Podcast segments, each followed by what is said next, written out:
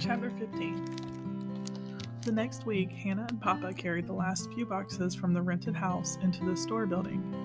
It was the two of them now. With the heavy work done, Papa no longer needed Charlie Hart's help. The shop's second floor had been divided into two bedrooms. On the landing at the top of the stairs, there was space for two chairs with a small round table between them. Not big enough to be called a parlor, it would still be a nice place to sit and read during spring and fall. A lamp stood on the table. There was a bedroom on either side of the landing. Hannah's room was at the back of the house, Papa's at the front. She had already put up a, co- a curtain over Papa's window, now she did the same for hers. Her bedroom held very little a bedstead, a shelf along one wall, hooks for hanging clothes. Mama's old plaid shawl was draped at the foot of the bed. The books Miss Lorna had given her were lined up on the shelf. She took a long look around her room, not a rented place, not the wagon, but a room in a house that they owned. Hannah, Papa was calling from the front of the shop. She hurried down the stairs and out the door to the board sidewalk where he was on, where he was folding the stepladder. He had just put up the shop's new sign. It hung from an iron bar that stuck out over the door and could be read by those walking or riding down the street. On a dark green background, the white lettering was identical on both sides. It was elegant but still easy to read. Edmund's Dress Goods. Hannah gasped in delight at the sight of the five petaled lotus outlined in gilt paint. Papa had gotten rid of so many of Mama's things when she died. He had a good excuse. They had been preparing to travel in the wagon. But since then, Hannah had missed some of those things the blue and white bowl that had held oranges, the enameled vase adorned with little birds and flowers, the carved wooden chopsticks. At times, she felt as though he had done his best to erase Mama's presence from their lives. Now she realized that he had been she had been unfair in that thought. He was keeping Mama's lotus, putting it right out in front on the sign. The sign was boarded in, in gilt. It had been stenciled and painted by Mr. Clyde in the newspaper office. Papa told her that he had applied three coats of varnish to protect it from the weather. Hannah walked backwards a few steps to view the sign from farther away. She couldn't stop smiling. It looks nice, Papa, she said. He smiled back at her. Hope the whole town thinks the same, he said. Next, they looked at the window display. The inside of the front window was covered with sheets of brown packing paper. Papa would take the paper down on the morning of the opening. Hannah was in charge of organizing the display. She had tacked swags of fabric to the ceiling of the window. Well, a robin's egg blue lawn, alternating with diaphanous puffs of darker blue chiffon. The effect was that of a soft romantic sky. Beneath the swags, a simple rag was made of lath, and dowel rods stood in the middle of the, of the deep sill. It had been painted a sage green to match the shop's exterior.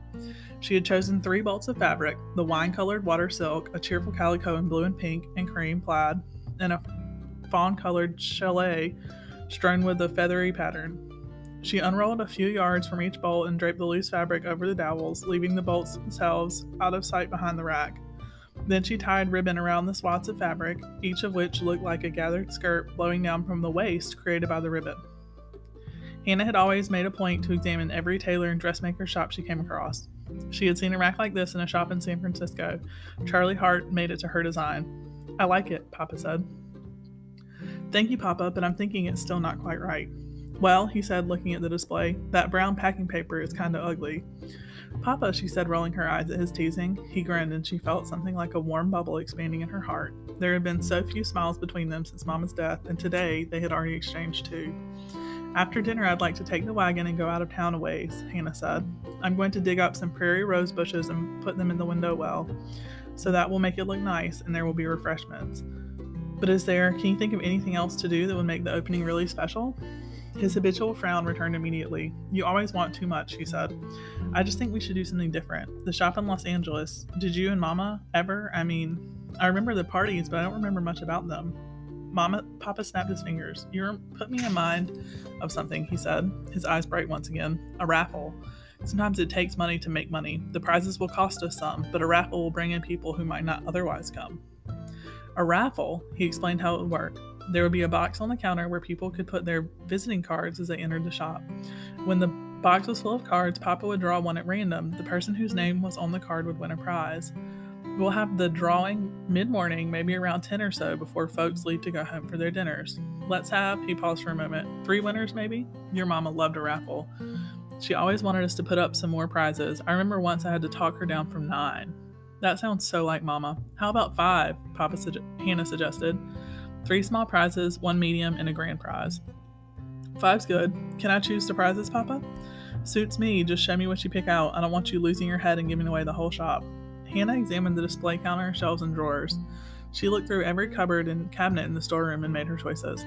A packet of a dozen needles in various sizes, a string of assorted buttons, a cheerful posy of colored ribbons, those would be the small prizes. The medium prize would be a length of lace, enough to make a pair of cuffs and a matching collar, which she rolled and tied with a pretty silk flower. For the grand prize, she inspected their stockings, their stock of sewing baskets, and picked a small one lined in a bright striped calico. The underside of its lid was padded and tufted to serve as a, pish- a pin cushion. She filled the basket with all kinds of notions a paper of pins, a packet of needles, several spools of thread, a pair of embroidery scissors, dressmaker's chalk, a cloth tape measure, a German silver thimble. Then she held it up admiringly. It was something she herself would like to win. She showed the prizes to Papa, who gave his approval. I've had another idea, she said, and hurried on before he could say anything. Remember how Mama used to give those invi- used to invite the ladies to the shop for those parties? I think we should do the same here. I mean the opposite. We should have something for the men. What are men going to want in a dress shop? She hadn't thought that far. Maybe a gift for their wives or someone else in their family? He waved his hand dismissively. The only thing men will want is for their women folk not to spend too much money in here. Oh, she clapped her hands in delight. Papa, that's it. We can do a separate drawing for the men, and their prize is a discount. How about 30% less on whatever their wife spends at the opening? Papa raised his eyebrows. She could tell he was surprised, and she detected a grudging admiration in his eyes.